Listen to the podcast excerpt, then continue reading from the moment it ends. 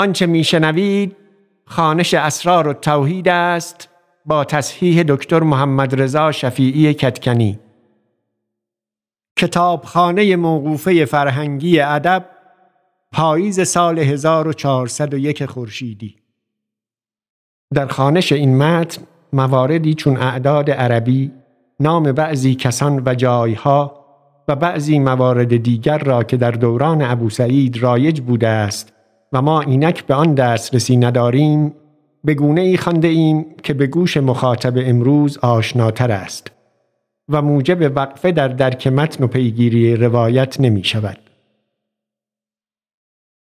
همچنین ترجمه آیات و عبارات عربی هر بخش را پس از پایان یافتن خانش آن بخش آورده ایم.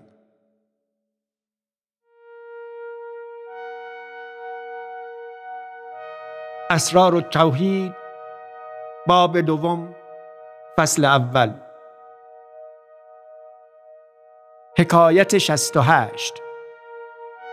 شیخ اسماعیل سیاری گفت که شیخ ما به نیشابور آمد و من هرگز مجلس شیخ بنگذاشتمی و شیخ در مجلس بیت بسیار گفتی.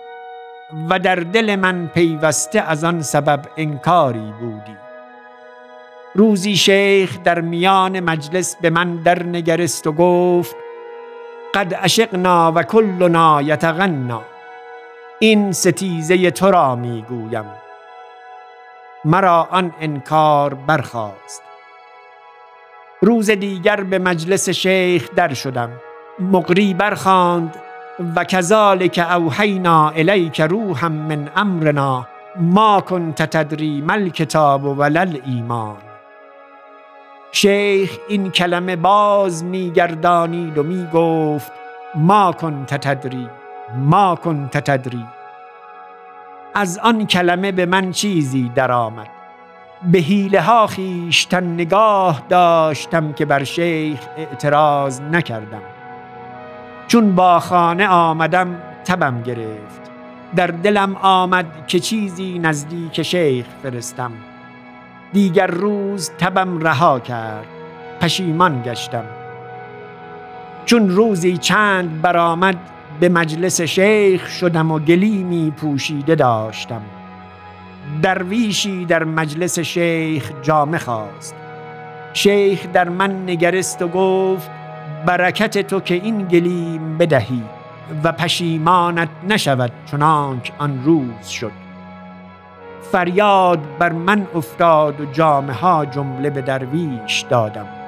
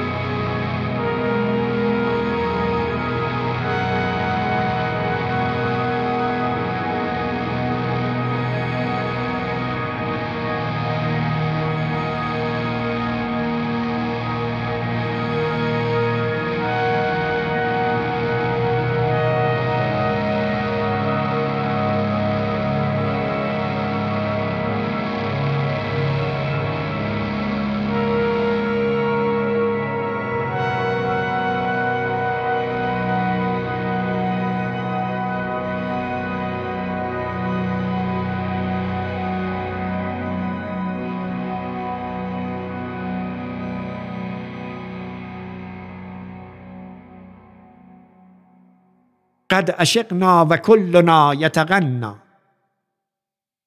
همانا عشق ورزیدیم و همگی سرود خانانی. و کذالک اوحینا الیک روحا من امرنا ما کنت تدری مل کتاب ولل ایمان و همچنین که جبریل بر تو می‌خواند پیغام کردیم به تو یا محمد. روحی از فرمان ما نبودی تو یا محمد که بدانستی که کتاب چه بود و ایمان چه بود. ما کن تدری ما کن تدری. نبودی که بدانستی نبودی که بدانستی.